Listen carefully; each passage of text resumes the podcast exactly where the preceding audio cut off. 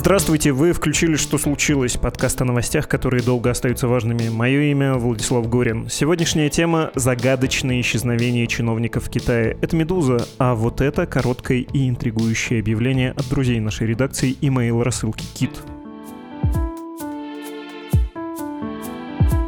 Привет, меня зовут Маша Лацинская, я отвечаю за соцсети рассылки «Кит». Кстати, подписывайтесь getkit.news. И сейчас я расскажу про наше новое письмо, которое мы отправили подписчикам сегодня. За полтора года с начала полномасштабной войны в Украине из России уехали сотни тысяч людей. В марте 22 года 58% уехавших говорили, что выбрали страну для отъезда случайно. А в сентябре 70% заявили, что, скорее всего, останутся в выбранном месте на ближайший год. Подавляющее большинство людей живут там, где родились, и только каждый 30-й человек в мире – мигрант – но число мигрантов постепенно растет. Наше новое письмо – это инструкция, которая поможет выбрать максимально подходящую страну для жизни. Этот текст для нас написала ведущая подкаста «План Б» Маша Долгополова. Среди ее советов не путать туризм с эмиграцией, определить список того, что должно быть в новом месте для жизни, максимально реалистично оценивать свой требуемый уровень комфорта и финансовые возможности, и не пытаться прочитать весь интернет на тему миграции – Важно оговориться, что война в Украине — это абсолютное зло, и она вынудила миллионы людей покинуть свои дома. Этим людям очень тяжело. И мы понимаем, что у многих сейчас просто нет возможности выбирать, куда отправиться жить. Но мы предлагаем в тексте поразмышлять и послушать себя, в какой-то степени помечтать. В крайнем случае наша инструкция пригодится в будущем. Чтобы не пропустить новое письмо Кит, подпишитесь на рассылку. Это можно сделать на сайте getkit.news. Также у нас есть Инстаграм и Телеграм. Подписывайтесь.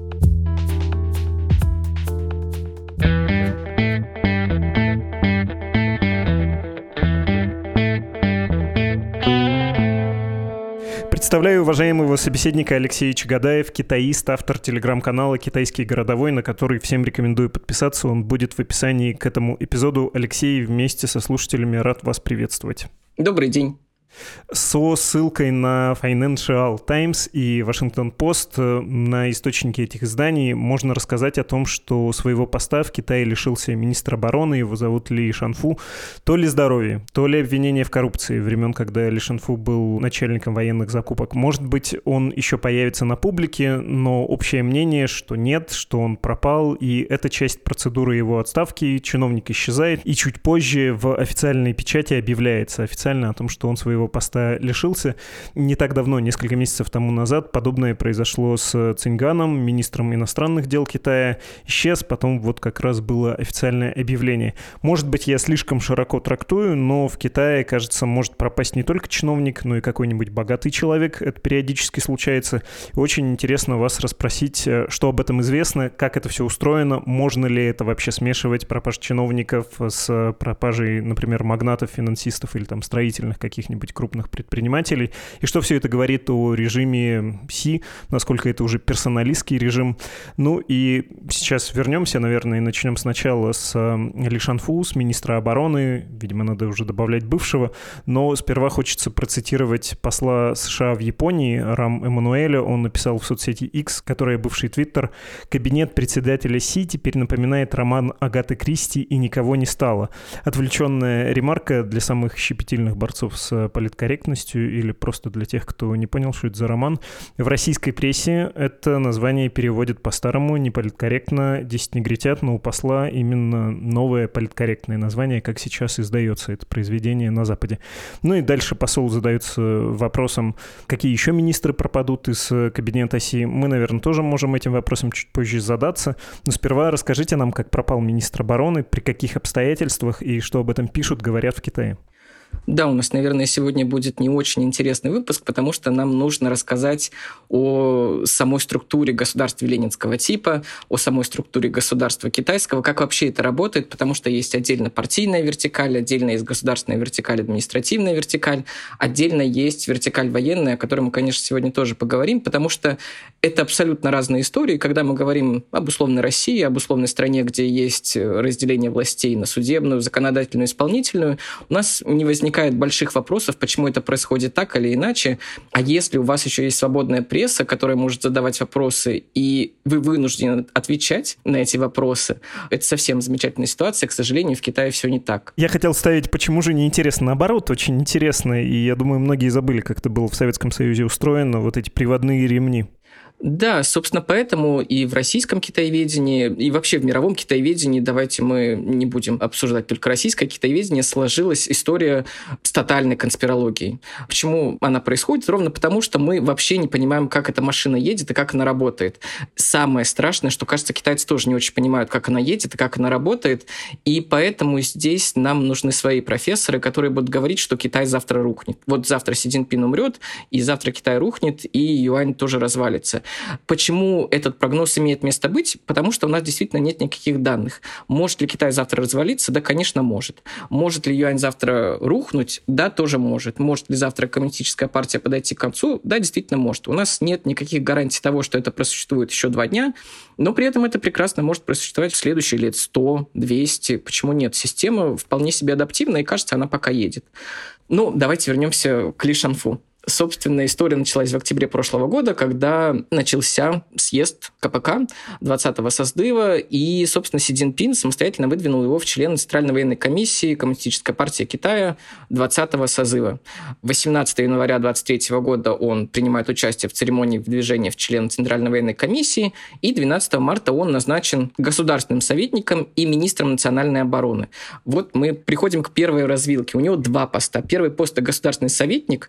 Это это что-то типа нашего кабинета министров. То есть вот человек, который в этом кабинете министров есть, их там немного, они там сидят. Они каждые два срока ротируются. И министр национальной обороны, ну, министр национальной обороны, это история такая, что по своим функциям она, скорее всего, даже больше и ближе к дипкорпусу. То есть это человек, который не управляет армией никаким образом. Это человек, который занимается гражданской составляющей военной отрасли.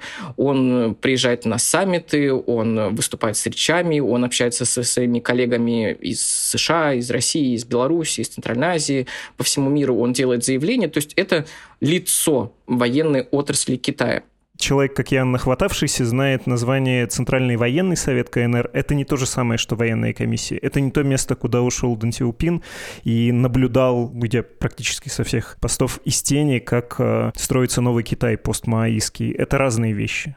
Давайте мы еще раз сделаем отступление. Мы с вами оба правы, потому что у нас есть проблема перевода. Это может быть Центральная военная комиссия, Центральный военный совет. Это одна и та же история в рамках Ленинского государства. У нас есть органы партийные, и у нас есть органы государственные. Где-то эти органы пересекаются. То есть если у нас есть канцелярия почему-то внутри Компартии, она не обязательно дублируется такой же канцелярией в государственном аппарате. Но с Центральным военным комитетом, Центральным военным советом, Центральной военной комиссией, давайте называть ее и так, и так. Этот орган уникальный, потому что он дублируется и внутри партии, и внутри государства. Вот все те же люди, которые внутри партии там сидят, они ровно те же самые люди и внутри государства. То есть наш дорогой Ли Шенфу совмещает сразу несколько должностей. Вот внутри государственной вертикали он министр и он член Государственного совета, а внутри партийной он как раз в Центральной военной комиссии. Но и внутри Центральной военной комиссии как государственного органа он тоже есть, и он член этой военной комиссии. Я надеюсь, что мы уже достаточно всех запутали, но мы про каждую из вертикалей можем поговорить отдельно. Ну, по-простому, это вот как есть в России совбез, просто будь он повлиятельнее и менее формальным, чем сейчас, и если бы такой же совбез был еще зеркально в Единой России и мог чего-то там экстренно предпринять. Если мы говорим о Центральной военной комиссии, то, скорее всего, нет. Но у нас банальное разделение властей на глупую судебную, законодательную исполнительную, но в Китае все гораздо интереснее. Есть отдельно военная и это все началось еще с Мао Цзэдуна. У нас все примерно началось с Мао Цзэдуна, когда он понял, что вот отдавать Центральную военную комиссию в руки Линбяо, который может в любой момент сбежать и как-то тебя оставить одного, и ты лишаешься огромного ресурса в виде силовиков, он понял, что, ну, наверное, так делать больше нельзя, и человек, который находится во главе КНР, должен совмещать в себе все эти посты. Вот Центральная военная комиссия – это вот туда. Это все то, что занимается военной отраслью. Это она управляет войсками, это она управляет полицией, это она управляет всем тем, что может взорваться потенциально и напасть на кого-то.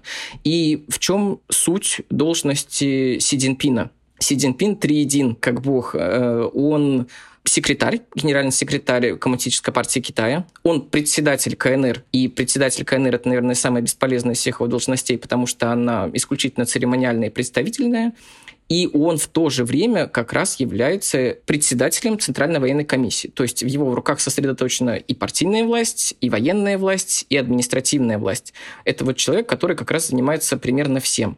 И когда мы говорим о Центральной военной комиссии, вот здесь мы как раз говорим о Ли Шанфу, на первом месте Си Цзиньпин, у него есть два заместителя председателя, это генерал Джан Юся, это генерал Хэ Вэйдун, извините за китайские имена, и уже потом идут члены, это генерал Ли Шанфу, Лю Джан Ли, Мяо Хуа и Джан Шен Мин.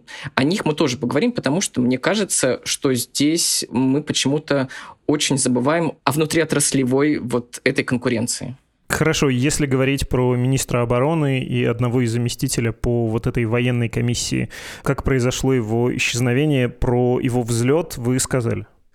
Ли достаточно активно работал на своем посту. 17 апреля вот совершил свой первый зарубежный визит в Россию, был с визитами в Беларуси, по всему миру. Во время Шангрила диалога в Сингапуре публично заявил о том, что война с США была бы невыносимой катастрофой. Это был июнь 23 года. И в конце августа он пропадает. Я специально посмотрел на сайте, все ли еще о нем сохранилось. Да, о нем сохранились пресс-релизы, фотографии сохранились, он все еще есть на сайте. То есть вот на сегодня, на 19 сентября, человек все еще присутствует ну, вот в таком неформальном табеле, он все еще в информационном поле его еще не удалили. Поэтому пока говорить о том, что он навсегда пропал, рано. Но у нас, к сожалению, есть кейс Цингана, и поэтому, скорее всего, пропал. И здесь мы переходим как раз к причинам, потому что должность министра обороны, ну, это, наверное, самая бесполезная его должность, потому что вот исчез министр обороны, и не изменилось примерно ничего. Потому что это человек, который представляет Китай на международной арене. И не изменилось ничего внутри Китая. Потому что, да, вот эта должность может быть заменена кем угодно. Но это в первую очередь подорвало доверие международных союзников и международных коллег, потому что тебе не с кем договариваться. Вообще, с кем тебе договариваться в Китае? Кажется нашим международным сотрудникам и международным коллегам, что тебе можно договариваться только с Си Цзиньпином, потому что ты договариваешься с министром иностранных дел, он пропадает ты договариваешься с министром обороны, он пропадает. И как в таких условиях работать? А как на это смотрят внутри Китая и как внешние наблюдатели все произошедшее трактуют? Тем более, что не только один министр обороны пропал, но и, я подсмотрю, боюсь по памяти, я не мог бы запомнить эти имена, командующий ракетными войсками КНР Ли Юйчао и его заместитель генерал Ли Гуанбинь. Ну, то есть человек с э, сколько-то советским опытом, наверное, тут же говорит, чистки в армии. Это очень похоже на чистки в армии. Давайте мы сделаем небольшую оговорку. Я не являюсь специалистом именно в военной отрасли. Я слежу за назначениями, за людьми, которые там сидят. То есть мы ничего о военном потенциале сегодня точно не сможем сказать, потому что я не понимаю примерно ничего о том, как Китай будет нападать на Тайвань, сколько у него самолетов, сколько у него танков, и кто является хорошим генералом, и кто является плохим генералом. Мне больше коррупция нравится. Вот коррупция — это замечательная социальная стабильность. Давайте мы пойдем в эту сторону, потому что Си Цзиньпин, если мы вспомним, приходил как раз на войне по борьбе с коррупцией. И сейчас нам интересно посмотреть вот на состав Центральной военной комиссии. Собственно, кто там есть. Потому что состав очень интересный, и Ли Шанфу там является только четвертым в списке после Си Цзиньпина и Джан Юся и Хавайдуна. Генерал Джан Юся это член Политбюро 19 и Политбюро 20 созыва. И вообще-то он должен был уйти на пенсию, потому что ему уже за 70. А по прекрасному китайскому правилу, если тебе 68, ты уходишь. Если тебе меньше 68 лет, ты остаешься.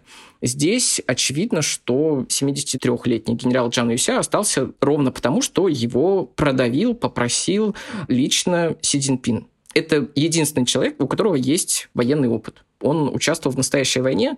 Ну и здесь вот я человек, которому немного за 30, думает, ну и какой опыт? Хорошо, я ничего не понимаю в военных делах, но кажется мне, что человек, которому за 70 лет, он немножко отстает от реалий современной войны. Но это не важно. И второй человек, генерал Хэ Вэйдун, это как раз член Политбюро 20-го созыва, свежий, новый, это человек, который переступил через несколько ступеней. Он вообще-то не должен был стать членом Центральной военной комиссии, но это, опять же, личное продвижение от Си Цзиньпина. И кто еще здесь есть из интересного? Это все люди, которые лояльны Си Цзиньпину. Не осталось людей, не лояльных Си Цзиньпину. Но здесь есть Чжан Шэнминь, секретарь комиссии по проверке дисциплины. И вот он очень интересен, потому что он занимает эту должность с 2017 года, и решение Си Цзиньпина его оставить кажется очень понятным сигналом, что Си ему доверяет. Это царь такой по борьбе с коррупцией, и согласно статистике, которую не я собрал, а ученый Нанли, с момента вступления Си в должность в 2012 году, вот из публичных кейсов мы знаем о 48 старших офицеров, это генерал-лейтенанты, генерал-майоры и девяти генералах, которые были привлечены к ответственности за коррупцию. Но мы опять вступаем в противоречие, потому что когда нам говорят, ну хорошо, вот ваш Ли Шанфу участвовал на закупках оборудования, вот поэтому его посадили, потому что коррупция. Коррупция есть? Да, конечно, есть. Ну, то есть у нас нет никаких сомнений. Но его старший товарищ, собственно, тоже там работал. И Джан Юся, и Хэвэй Дун, все эти люди косвенное или прямое отношение к закупкам имели. Но здесь понятно, что вот есть, видимо, рыба поменьше, которую можно посадить, а есть рыба побольше, которую посадить нельзя. И кажется, если мы будем думать о том, что Си Цзиньпин очень хороший лидер, очень правильный, который пытается бороться с коррупцией, тогда все выглядит очень логично. Ну, тут надо, кажется, объяснить про характер антикоррупционной борьбы в Китае при Си и даже не при Си, кажется, сформировалась эта традиция. И прям я чувствую, как на меня накатил дух э, плацкарты. Несколько лет назад я довольно часто ездил в поездах, и помню, однажды сел в поезд, и был у меня сосед, знаете, из э, таких э, среднего возраста, предпенсионеров, которые очень ловко переодеваются в спортивно-домашние, вот в этом закуточке плацкартном, тапочки резиновые надевают. И вот он быстренько это сделал после того, как зашел в вагон и зарядил. У нас-то воруют, а в Китае это семья коррупционера покупает ему пулю. И вот это вот все, что вы наверняка много раз слышали и что любят повторять в Российской Федерации, почему-то считая Китай идеалом. Хотя эта мифология, кажется, не очень-то верна, и борьба с коррупцией в КНР — это чаще всего борьба против кого надо, против каких надо коррупционеров, а против каких не надо ее не существует. То есть инструмент политической борьбы. Уже многие десятилетия десятилетий. Я не прав? И да, и нет, все опять зависит действительно от уровня коррупционера, потому что я из Забайкальского края, и мы очень часто ездили в Манчжурию закупаться товаром, собственно, серый импорт мы придумали, и мы первые начали это осуществлять, но у жителей Забайкальского края стойкое ощущение борьбы с коррупцией, конечно же, есть, ровно потому, что ты идешь по улице, а вот идет человек без рук. Прекрасный пример того, как можно бороться с коррупцией народными методами, ну и новостями ведь мы все смотрим на границе. Мы действительно очень часто смотрели новости о том, что чиновника посадили, чиновника расстреляли, и когда ты приезжаешь, и эта машина работает, ну, кажется, оно действительно так и есть. Собственно, здесь нужно какое-то большое исследование, которого я пока не видел, потому что у Дзяньцзэмина были территориальные присоединения. Вернулся Гонконг, вернулся Макао. Страна открылась миру, начался экономический рост невероятный. При Худинтао началась гармония. Вот его любимый девиз правления был Хэсия. Это гармония. Гармоничное развитие, развитие научно-технических кадров, научно научно-технического подхода, технократы. Все было хорошо, но все немного замедлялось. И Си Цзиньпину достался очень слабый пиар-проект. То есть экономического роста уже нет, гармонии уже нет, и нужно с этим что-то делать. И это нужно либо разломать об колено и сделать из этого что-то новое, либо это как-то реформировать, но при этом сделать так, чтобы система не рухнула. И мы давайте пожалеем Си Цзиньпина, потому что действительно экономическое замедление очевидно, а политических реформ нет.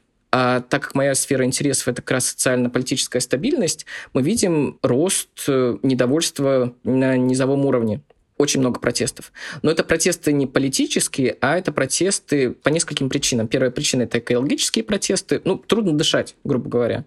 Вторые протесты – это земля, вопрос земельный, потому что тебя могут просто выгнать сегодня и сказать, ну, извини, твоя земля теперь наша. И третий вопрос – это трудовые взаимоотношения. Ну, то есть работать негде, либо твои права нарушаются. И начинается рост недовольства. Собственно, давайте все-таки похвалим Си потому что, ну, хотя бы он озвучил существование проблемы. И, собственно, при нем это действительно началось. На низовом уровне коррупции как таковой это будет ужасно говорить, что ее нет, но эта машина работает даже с минимальной коррупцией. Ты видишь результаты. На уровне Си Цзиньпина, конечно же, коррупция прекрасно цветет, просто потому что эта система абсолютно непрозрачна, мы ничего о ней не знаем. Ну и если мы опять посмотрим на Центральный военный совет, все эти люди так или иначе связаны с Си Цзиньпином действительно мы кого-то выбираем, кого-то из них не выбираем, потому что с кем-то папа работал, с кем-то папа еще рядом с Мао Цзэдуном ходил, а с кем-то в одной школе учились, а с кем-то мы работали в провинции Фудзян. И вот на их фоне действительно Ли Шанфу кажется единственным, с кем Си Цзиньпин лично никак не пересекался, но при этом Ли Шанфу курировал любимые аэрокосмические разработки. Это вообще-то профессиональный аэрокосмический инженер, который занимается всем, что летает и взрывается. И Си Цзиньпину это персонально нравилось. И кажется, когда Ли Шанфу пришел на эту должность, все аналитики сошлись ровно на том, что понятно, это новая игрушка Си Цзиньпина, теперь понятно, куда это все движется, теперь понятно, что Тайвань не за горами, просто потому что, ну вот, кажется, артиллерия будет развиваться, и аэрокосмическая отрасль будет развиваться, а вы посмотрите, у него даже еще и санкции от американцев есть за то, что он с российскими компаниями компаниями работал, С-400 закупал и договаривался об импорте технологий. Ну, то есть вот человек, который действительно казался любимчиком. Что произошло дальше, непонятно. Ваша версия, вам как кажется, за что Ли Шанфу мог пострадать? Потому что, ну, как вы уже сказали, какая-никакая борьба с коррупцией идет, и нужно это показывать э, аудитории, не то что избирателям, ну, вот народу, да, публике. И он оказался, ну, наименее прикрытой, что ли, фигурой, или, не знаю, очень сильно фантазирую, очень сильно спекулирую. Посмотрел Си Цзиньпинь на то, как вторая армия мира воюет э, в Украине, и подумал, а надо посмотреть, чего у нас происходит. Не являемся ли мы тоже таким бумажным тигром, и вот когда придет решительный час, если придет в случае с Тайванем, да, например, не окажется ли вдруг, что тоже все будет катастрофичным? В наш прошлый с вами подкаст меня критиковали за то, что спикер у вас неинтересный, он постоянно соглашается с ведущим. А я продолжу эту славную традицию и буду соглашаться с ведущим, потому что пока у нас нет никаких других оснований говорить об иных причинах отставки. Потому что вот у нас есть Цинган, и все говорят, ну, любовница. И любовница как будто работала на США, и эта версия активно муссируется, но это совершенно другая вертикаль. Вот здесь мы можем сказать, что действительно условного Ли Шанфу, скорее всего, посадил Джан Шенмин, человек, который занимается проверкой дисциплины. Мы опять сейчас фантазируем. Но мы хотя бы понимаем, кто, скорее всего, это делал. Скорее всего, это были они, потому что это вертикаль военная, вертикали военные разбираются военные. Цинган — это другая вертикаль, административная, и там свои друзья, и там свои доброжелатели, которые нужную папочку в нужный кабинет занесут. Поэтому мы эти кейсы не смешиваем, и там как раз идет вот история с э, США, с любовницами, стратами. Очень интересно, очень красиво. Здесь такой истории нет, даже пока намеков на то, что была любовница или внебрачные дети, или вот что-то такое ужасное, порочащее китайского гражданина. Мы как раз приходим к тому, что вообще-то военные чиновники не хотят воевать любой приличный военный чиновник хочет э, красивую риторику, дипломатия волков. Собственно, это все то, что было в Китае. Мы сейчас нападем, мы вам сейчас покажем, мы будем трясти кулаками. Всем очень нравится. Выходят красивые фильмы с прекрасными спецэффектами, как все взрывается. Фильм «Сталинград» бьет рекорды китайского проката. Всем очень нравится. Это очень хорошо на экране. Мы действительно сталкиваемся с ситуацией, мы вот сейчас можем, по крайней мере, каким-то образом оценить армию России. Мы можем оценить армию Украины, можем оценить армию США, можем оценить армию Израиля, просто потому что эти страны так или иначе вовлечены в военные конфликты. Как мы можем оценить армию Китая, наверное, на это вам ответят военные эксперты, я себе не представляю. А вот если завтра действительно нападение условно на Тайвань, вообще что-то полетит куда-то, танки вообще пойдут, подводные лодки вообще поплывут, потому что когда ты действительно начинаешь скрывать масштабы коррупции внутри, ты понимаешь, что это очень грустно, это очень много, потому что столько генералов уже пересажено, вот я сказал больше 40, действительно, кажется, дальше уже нельзя. И да, у Си Цзиньпина может быть своя политическая воля, я хочу вернуть Тайвань, чтобы мне это не стоило, но военные чиновники скажут, ну, очень жаль, что тебе хочется вернуть Тайвань, но у нас вот танки не едут никуда. Но здесь мы вступаем в противоречие с концепцией лица. И это достаточно такая замыленная концепция, которую все китаисты очень любят и не к месту ее вспоминают, просто потому что это легко объясняет примерно все. Но это действительно как раз тот случай, когда она абсолютно логична. Ты сам назначил этого человека. Ты сам назначил Цингана, ты сам назначил Ли Шанфу, и в итоге из пяти государственных советников, которых ты назначил, у тебя осталось три. То есть получается, что фактически 20% твоего кабинета, которых ты назначил государственных советников, профессионально бесполезны и бессмысленны. Как ты мог проморгать такое? Понятное дело, что в китайском интернете у нас ничего нет. Ты спросишь китайского коллегу, что происходит, он закатит глаза и предпочтет сменить тему. Естественно, китайские юзеры ничего не пишут. Мы не можем открыть статью и посмотреть в Weibo или в Вичате, а где Ли Шанфун. Нигде Ли Шанфун. Вот посмотрите, у нас новая акция, распродажа, новый сериал вышел, новый мультик. Вы его лучше посмотрите. Зачем вам спрашивать, где Ли Шанфу? Неважно, где ли Шанфу. Наверное, даже генерале Суровики не было в сетях больше. Вот можно сказать, что у нас в России гораздо более открытый медиаландшафт, видите?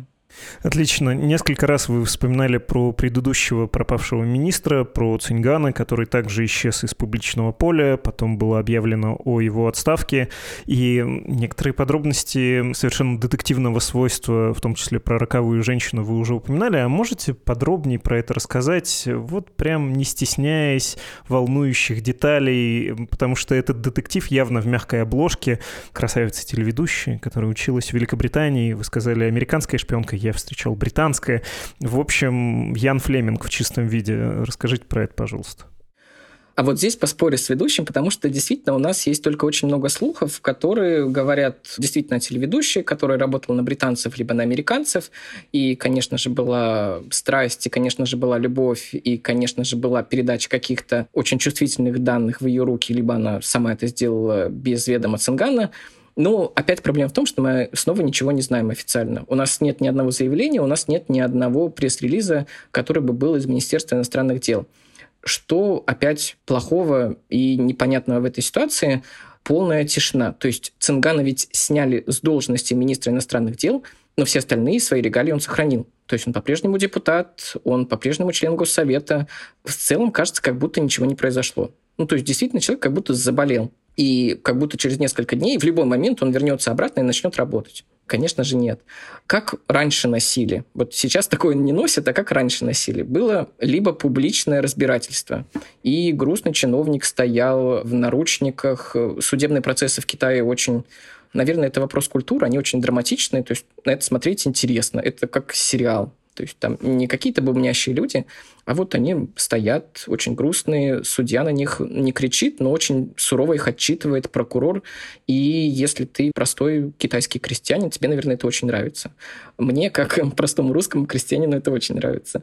И очень хороший китайский, все очень понятно. Но в стандартной ситуации ты пишешь заявление об исключении из партии, тебя исключают из партии, тобой сначала занимается какой-то комитет по внутрипартийной дисциплине, либо уже действующий, либо какая-то специальная комиссия.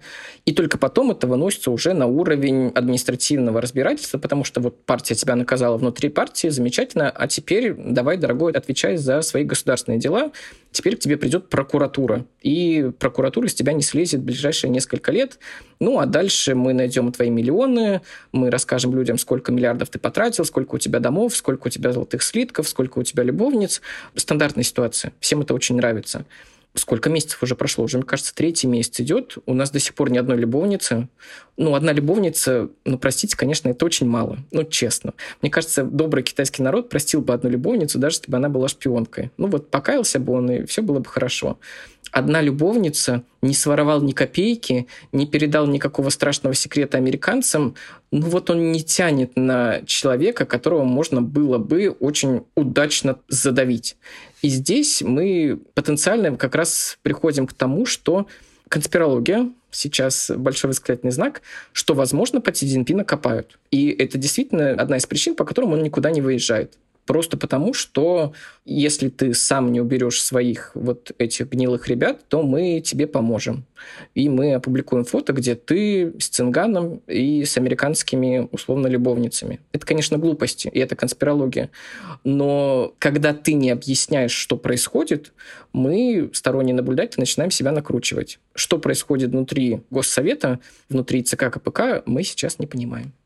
По законам этой системы молодой, довольно перспективный дипломат, он же был послом в США, да, еще и молодой, в смысле ему там за 50, для политика, в том числе в Китае, это не очень серьезный возраст.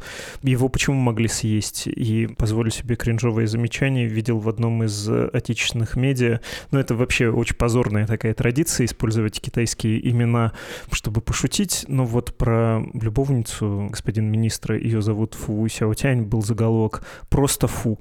А, коллеги, не делайте так никогда, пожалуйста, потому что, ну, просто волосы дыбом встают, и гусиная кожа на руках появляется от того, насколько это плохо. Да, по законам системы, почему его могли съесть, если не впадать в конспирологию, но при этом немножко, конечно, спекулировать и смотреть так вот абстрактно. Ну, наверное, у меня есть две версии. Одна более конспирологическая, вторая менее конспирологическая. Первая менее конспирологическая, они все связаны с американцами. Вот так или иначе, и Цинган связан с американцами, не потому что он их любит или потому что каким-то образом с ними хорошо общается, но Ли Шанфу очень трудно договороспособен. Он и под санкциями, и как-то в Америку ему не поехать. Но здесь, конечно, не проблема. Американцы бы сняли эти санкции, либо встретились условно в Южной Корее, в Сингапуре, нет проблем. А у Цингана действительно прекрасная карьера, абсолютно блестящая. То есть там ни к чему не придраться. И в США работал, и в Лондоне учился, и в Пекине учился. Прекрасный карьерный дипломат. И здесь все-таки две истории. Вот первая история, что их объединяет, это Америка. Кажется, вот в условиях угрозы перед Америкой нужно вычистить максимально все, что может быть нелояльно, и все, что может быть работать на пользу американцам, ужасным русским, в том числе и русским, ужасным европейцам. Вот все, что нелояльно и так или иначе как-то связано с этим проклятым западным миром, нужно зачистить. Это кажется самым простым объяснением. Мы не должны внутрипартийные, внутри кликовые эти игрища тоже списывать со счетов, потому что у Ли Шанфу, ну, здесь, кажется, все объяснимо. Есть человек, который мог бы его действительно обвинить. Есть ли у Ли Шанфу коррупция? Да, наверное, есть. У Цингана нет как таковой коррупции, но это очень важный человек, потому что в чем проблема китайской дипломатии? Министерство иностранных дел – это вот bottleneck, горлышко бутылки, да, которое замыкает на себе примерно все. То есть ни одна компания, ни одна корпорация, ни один новостной портал, ни одна структура внутри Китая не может выйти на партнера в США, в России, в Корее, в Японии без распоряжения Министерства иностранных дел, либо без какого-то благословения она поэтому так криво работает, она поэтому так плохо работает иногда, ровно потому, что на ней замыкается очень много запросов. Это бизнес, это государство, это в том числе военные какие-то истории. Ну, то есть, когда через тебя идет примерно все, рождается пространство для коррупции. Вот кому-то мы поможем, а кому-то мы не поможем. Кого-то мы проспонсируем, ну, протолкнем в повестке, а кого-то мы не протолкнем в повестке. Мог ли Цинган в этом участвовать? Да, конечно, мог. Но здесь вот с его стороны как раз у него нет коллег, которые бы могли его потеснить. Хочет ли кто-то в Китае стать министром? Ну да, наверное, это очень важный пост. Могли ли его потеснить вот условный Ван И, который сейчас приезжает в Россию, который сейчас ездит с мировым турне? Да нет, наверное. Человек пожилой, ему хочется отдохнуть. Он сидел бы в своей канцелярии, как глава канцелярии по иностранным делам, разруливал бы историю с американцами, и все бы у него было хорошо. Мне кажется, он меньше всех обрадовался тому, что ему опять придется вернуться на пост министра иностранных дел. В чем проблема сейчас в принятии решений? Мы опять возвращаемся к началу, потому что мы не понимаем, как эта система работает. На государственную вертикаль накладывается партийная вертикаль, на партийную вертикаль накладывается военная вертикаль, и в итоге все боятся принимать решения. И здесь наименее, может быть, моя конспирологическая версия. И Цинган или Шанфу принимали самостоятельные решения – Нельзя принимать самостоятельные решения. Все решения сейчас нужно принимать, исходя из интересов одного человека, потому что ты не отмоешься потом. Поэтому эта система сейчас очень ригидна, и начинает застаиваться. Потому что если у тебя нет бумажки, в которой Си Цзиньпин неоднозначно поддержал тебя и твое решение, то лучше ничего не делать. Если ты ничего не сделаешь, у тебя умрет, не знаю, 5000 китайцев или 5000 твоих подчиненных, ну, умрут, ну, что поделать. Если ты что-то сделаешь, они не умрут, они будут счастливы и будут радоваться и ходить, но это было, как выяснится в итоге, против линии партии, то тебя накажут. Скорее всего, лучше дать этим людям умереть, чем что-то сделать свое. Поэтому здесь, как мне кажется, может быть все-таки первое – это коррупция, есть пространство и там, и тут. Второе – это Америка. И вообще связи с иностранными государствами. Вот как-то они очень мило общались с условными русскими, с условными американцами. Почему нет? И третья история – это принятие решений, о которых мы пока не знаем, но которые, возможно, возмутили внутри партийное руководство, внутри государственное руководство, потому что вы не должны так делать. Не надо поперек батьки никуда лезть. Вот этот мотив про батьку, он насколько тоже существенным является, точнее, что об этом известно, потому что наведение дисциплины ввиду противостояния с глобальным противником можно понять. Коррупции и вообще общая расхлябанность, отход от линии партии, какая-то излишняя самостоятельность тоже можно понять. Может быть, можно понять чего-то про конкуренцию внутри кланов. Но что насчет третьего срока Си и превращения вот этого китайского режима, ну, персоналистски наверное, все-таки громко говорить, в режим такого брежневского типа, когда руководство коллективное, конечно, система довольно сложная, но есть очевидный фронтмен, который, может быть, даже будет несменяемым. Очевидно, что он будет несменяемым, просто потому, что мы опять смотрим на те посты, которые он занимает.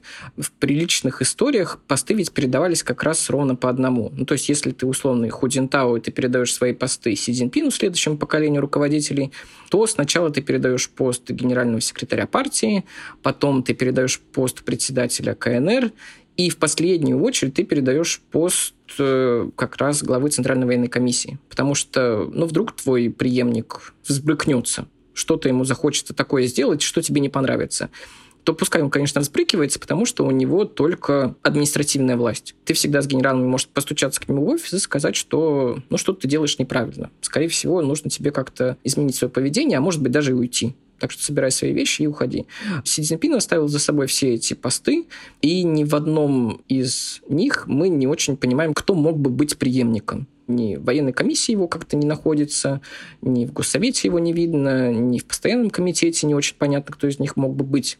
Нам нужно смотреть на постоянный комитет, вот там обычно. Это первая ласточка, вот там кто-то должен быть. Никого там нет, по возрасту никто не подходит. Но, опять же, кто мешает Си Цзиньпину завтра сказать, что вот ты, Петя, будешь моим наследником? Да ничего не мешает. В чем проблема? Я, наверное, ужасную вещь скажу, но действительно до Си Цзиньпина все-таки в Китайской Народной Республике было очень нецентрализованное руководство. Это очень напоминало федерацию. И если ты приезжаешь в Китай, то ты видишь, как решения снизу вообще-то идут наверх, а не сверху вниз. Потому что вот все эти реформы, о которых мы говорили, Дэн Сяопин, реформа открытости, если мы копнем чуть глубже, то мы понимаем, что вообще-то люди голодали, начинали потихоньку что-то делать, какие-то рыночные инструменты внедрять у себя в маленьком колхозе, просто потому что нечего было есть. И потом ты уже под давлением снизу, ты понимаешь, что ну все, вот либо я сейчас это благословляю и делаю вид, что это моя политика, либо меня просто сносят. Вот до Си Цзиньпина примерно так все и было. Когда ты находишься в маленьком китайском городе, и ты думаешь о том, что где-то есть Си Цзиньпин, который определяет твою жизнь, это неочевидная история. Абсолютно. Потому что вас полтора миллиарда, миллиард четыре, и каким образом Си Цзиньпин влияет на твою жизнь персонально, ну, ты никогда не догадаешься. Ты можешь жить без этого ценного знания. Поэтому здесь, когда Си Цзиньпин он ведь с хорошими целями начинал. Давайте реформировать эту систему, потому что она действительно не едет. И здесь на нашу вертикаль, о которой мы уже заранее говорили, находят, нахлестываются малые группы, которые устраиваются для того, чтобы решать какие-то проблемы, небольшие комиссии, канцелярии. Вот этого всего очень много, и у этого всего даже нет официальных сайтов. Если мы сейчас попробуем найти канцелярию по иностранным делам, мы ее не найдем, ее не существует. Но при этом вот идет Олимпиада, давайте сделаем отдельную малую группу по Олимпиаде, потому что ни одно из ведомств с ней не справляется. Эта машина не работает, потому что непонятно, должен подчиняться своему начальнику из партии или своему начальнику из правительства. Кто главнее? Кто быстрее добежит до Си Цзиньпина и нажалуется на тебя, что ты все делаешь неправильно. Поэтому давайте мы сделаем малую группу, она поработает, мы ее распустим. И реформа всего этого управленческого аппарата, собственно, началась Си Цзиньпином, она до сих пор идет, и кажется, что она встречает внутреннее неодобрение. Просто потому, что само государственного ленинского типа оно кажется нереформируемо. И об этом говорят и российские наши китаисты, и венгерские, и румынские, и немецкие в том числе. Просто потому, что ты можешь реформировать до какого-то определенного предела, И потом наступает вот последняя хворостинка, и спина ломается. Все. Ты не можешь сделать из государства ленинского типа, партийного типа, ты не можешь сделать демократию. Так не бывает. Поэтому, когда все говорят о шоке 90-х, о шоковой терапии, ну, к сожалению, кажется, что это единственный выход. Вот либо так, либо никак. И в любом случае это будет. Поэтому здесь Си Цзиньпин сейчас пытается, видимо, найти ту грань, которая позволит ему и остаться у власти, и обеспечить какой-никакой экономический рост, и обеспечить политическую стабильность, просто потому что политическая стабильность нужна, от этого зависит твое благосостояние и твоей партии. Партия продолжает быть популярной. И это все не складывается. Поэтому, кажется, нужно поэтому иногда садить чиновников. У него, тем не менее, как вам кажется, есть миссия, да? Он уверен, что это нужно реформировать, но, понятно, с учетом рисков, которые несут такие реформы, думаю, все еще в Китае очень внимательно смотрят на Советский Союз, на попытку реформирования при Горбачеве, которая, в общем, была неудачной. И понятно, что у Китая намного лучше исходные данные сейчас, и в том смысле, что вот в Советском Союзе тройной, да, оказался шок при переходе с плановой экономики на рынок, с э, кризис федеративных, ну, там, если считать Советский Союз федерацией, формально федерация, да, кризис э, административного устройства и кризис, собственно, политический и трансформации политической системы. У Китая, ну, плюс-минус одна, да, только есть проблема именно политического устройства. Или вам кажется, что нет, он хочет э, так по-андроповски дисциплинировать то, что есть, и вообще надо Тайвань брать. Вот это наша историческая миссия. Ну вот видите, мы с вами опять из скучной все-таки институциональной сферы пришли к высоким материям, потому что действительно мы сейчас в связи с последними событиями все мерим по себе, потому что если у лидера есть историческая миссия, это, конечно, ужасно, и на этом все может закончиться. Мы не знаем, но кажется, да. Ну вот тот фундаментальный вопрос, а с чем ты войдешь в учебники истории? С чем ты войдешь в устав КПК? Потому что Ху уже там, Дзян Цимин уже там, ну, Си Цзиньпин тоже уже там, на самом деле. Но вот в учебнике о тебе что напишут? Ты победил, может быть, Америку, или ты вернул Тайвань, или ты вот что-то такое невероятное сделал, после чего страна китайская стала какой-то невероятно прекрасной. Что произошло? Пока, кажется, ничего не произошло. Мы опять возвращаемся к тому, что у Дзянзимина был экономический рост и были территориальные возвращения. У Худинтао... Худинтао мне персонально нравится, просто у меня по нему магистрская написано, и там не было ничего интересного. Была Олимпиада, прекрасно, но, понимаете, все это было больше по инерции. Вот Дзянзимин так раскочегарил этот паровоз, что экономика росла, политическая стабильность была просто потому, что были ресурсы, экономика росла, и у всех были деньги. То есть 10 лет Худинтао сидел на наследие Дзянзимина. Все было очень хорошо, деньги были, конфликтов не было, войн не было, все богатели, все были счастливы, можно было говорить о гармонии. И вот все это пришло к Си Цзиньпину, и он в какой-то мере может быть даже драматический персонаж, потому что экономического роста ты уже гарантировать не можешь. То есть у тебя начинается качественная перестройка экономики просто потому, что и средний класс вырос, и как-то люди уже из бедности вышли, они уже не хотят работать за 2 юаня в секунду и территориальных приобретений у тебя никаких уже больше нет. Да, решаются небольшие споры с соседними государствами, но ты это не продашь. И в риторике начинает появляться китайская мечта, Джунгомон, начинает появляться история о национальном возрождении, начинает появляться идеологема о столетии унижения вот сто лет нас унижали. Сто лет – это вот с 19 века, середины по день основания республики в 49 году. Вот сто лет нас унижали, и теперь мы возвращаемся, мы возрождаемся. Что это значит, не очень понятно. Вот мы возрождаемся, и что? они теперь с нами считаются. Ну, считаются. Вот ты стал жить от этого лучше или как? В учебнике напишут, что ты возродил китайскую нацию. Ну, хорошо, а дальше будет список из буллетов. Что ты сделал? Величие вернулось, но где это величие? Как его упаковать? И, к сожалению, пока единственная история, кажется, Тайвань. Кажется, что Тайвань нужно возвращать просто для того, чтобы остаться и в политической плоскости, в экономической выстоим. Собственно, поэтому идет переориентация на внутренний спрос. Давайте покупать свое, давайте делать все свое. У нас вот есть Россия рядом, Иран, ну, как-нибудь выстоим. И мы опять упираемся как раз в наших двух прекрасных персонажей Цингана и Ли Шанфу. А что у нас вообще там с политикой внешней? И что у нас с оборонкой? У нас вообще едут танки? Не очень понятно, потому что если столько генералов уже пересажено, то, кажется, все не очень хорошо в нашем королевстве. Во внешней политике тоже пока никаких великих успехов нет. Вот Салливан опять встречался с Ван Yi, и бедный Ван Yi, мне его персонально очень жалко, просто бесконечно летает по миру, но торговая война условно продолжается, ничего не изменилось. Вот пять лет она идет, пять лет товарооборот растет при этом, дисбаланс не выровнялся, но каких-то успехов нет. И если мы посмотрим на риторику Си Цзиньпина, то это ведь не риторика даже Владимира Путина. Помните, вот у нас в восьмом году было, и в четвертом году надо реформировать ООН. ООН вообще не работает. ВТО создавалось без нас, надо его тоже реформировать. Давайте вообще все реформируем. А Китай вообще последователен и прекрасен в этой своей позиции. И Китай говорит, он замечательная организация, ВТО прекрасная организация, БРИКС отличная, ШОС тоже очень хорошо. АСИАН – самая лучшая в мире организация. Давайте мы все их сохраним. Давайте мы, пожалуйста, ничего не трогать. Давайте мы, пожалуйста, сохраним то, что у нас есть. И давайте вот мы не будем трогать Китай, не говорить о том, что у нас есть какой-то двухполярный мир. И это все концепцию к носорогам идет, к серым носорогам, но мы о них уже не будем говорить, потому что совсем другая история. Но история действительно про то, чтобы сохранить и не разболтать давайте мы как-то эту машину немножко подкрутим, чтобы она поехала быстрее и чтобы мне дали моих политических плюшек. Но коренным образом давайте не трогать ни ВТО, ни ООН. Мы Китай, мы все правила соблюдаем, мы большой молодец. Пожалуйста, не трогайте нас и не вытягивайте нас в мир, чтобы мы решали судьбы других стран. Тревожно звучит, потому что трудно отказаться от каких-то аналогий с э, собственной страной. И когда политический лидер на третьем сроке хочет остаться и хочет предложить ничего не меняя, хотя общественный запрос, очевидно, сам ход истории к этому подталкивает, коренным образом, вот э, территориальное приобретение.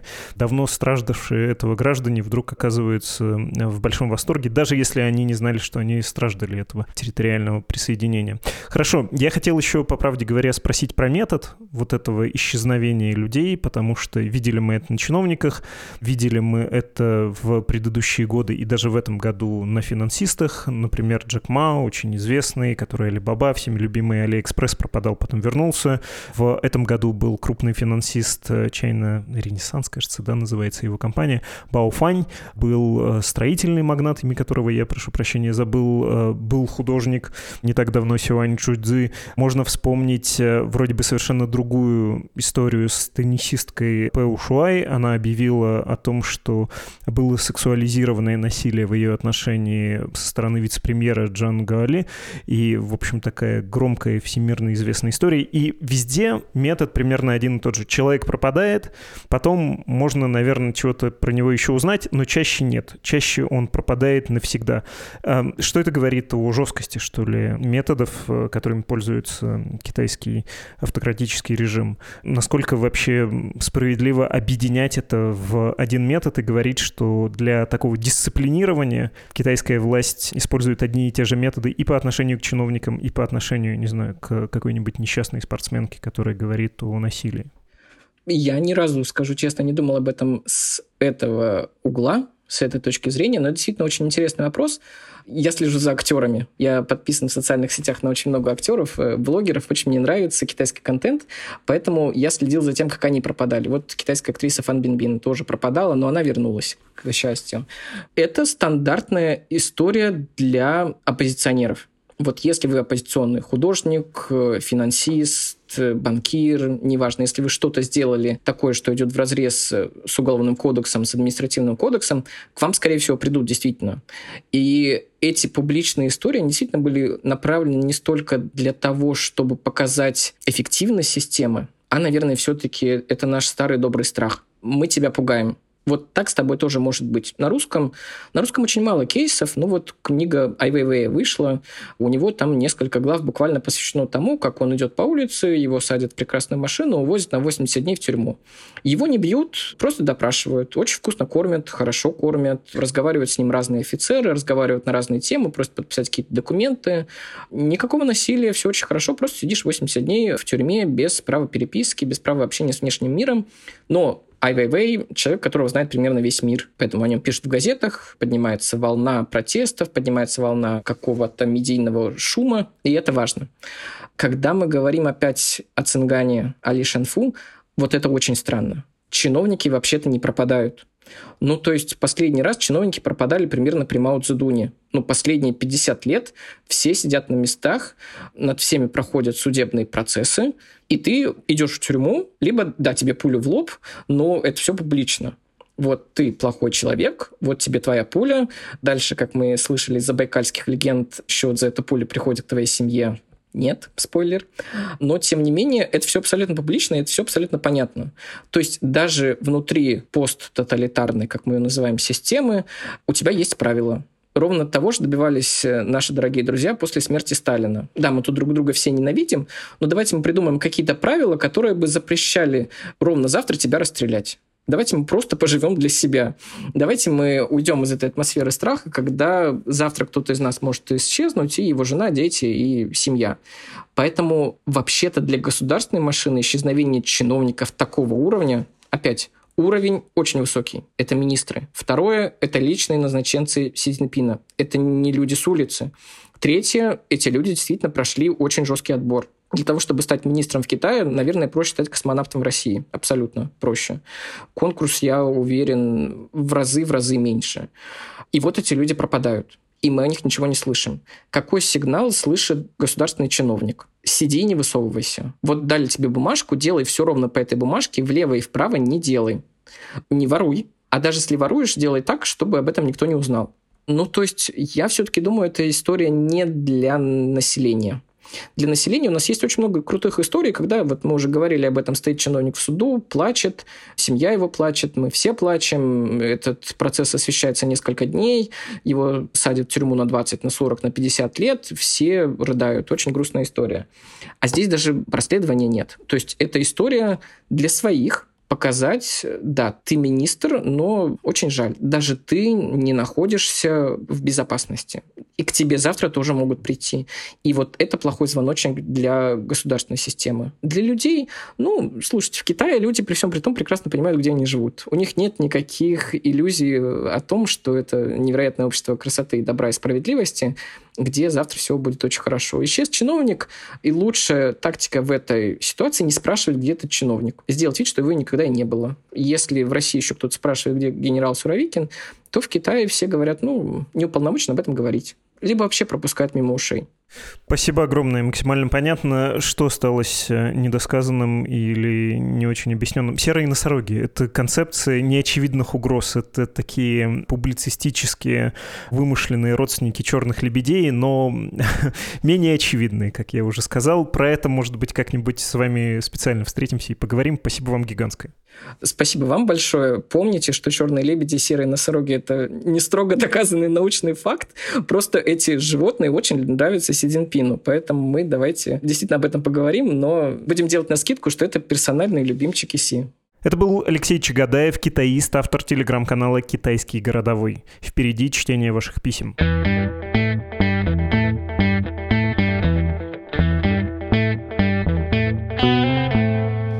Подкаст собакамедуза.io — это адрес, на который вы можете присылать свои послания. У нас такая традиция, что в конце эпизода я читаю ваши письма и, по возможности, коротко и не слишком глупо комментирую. Послание без подписи. Очень понравился выплеск. Э, хорошо сработала автозамена. Наверное, вы все-таки имели в виду выпуск, а не выплеск. Ну, пусть будет выплеск про авиацию, но как-то про MC-21 почти ничего не сказали. Я весь выпуск ждал, а что будет с этим А-320 в Новосибирском поле чисто внешне он в порядке, все-таки под списание, а если нет, то как его условно доставить в аэропорт, не разгоняться же по полю обратно для взлета. Тоже мне очень понравился Андрей Меньшенин, спасибо ему большое всем, кто пропустил тот эпизод, послушайте про безопасность полетов в России ввиду санкций, там шла речь.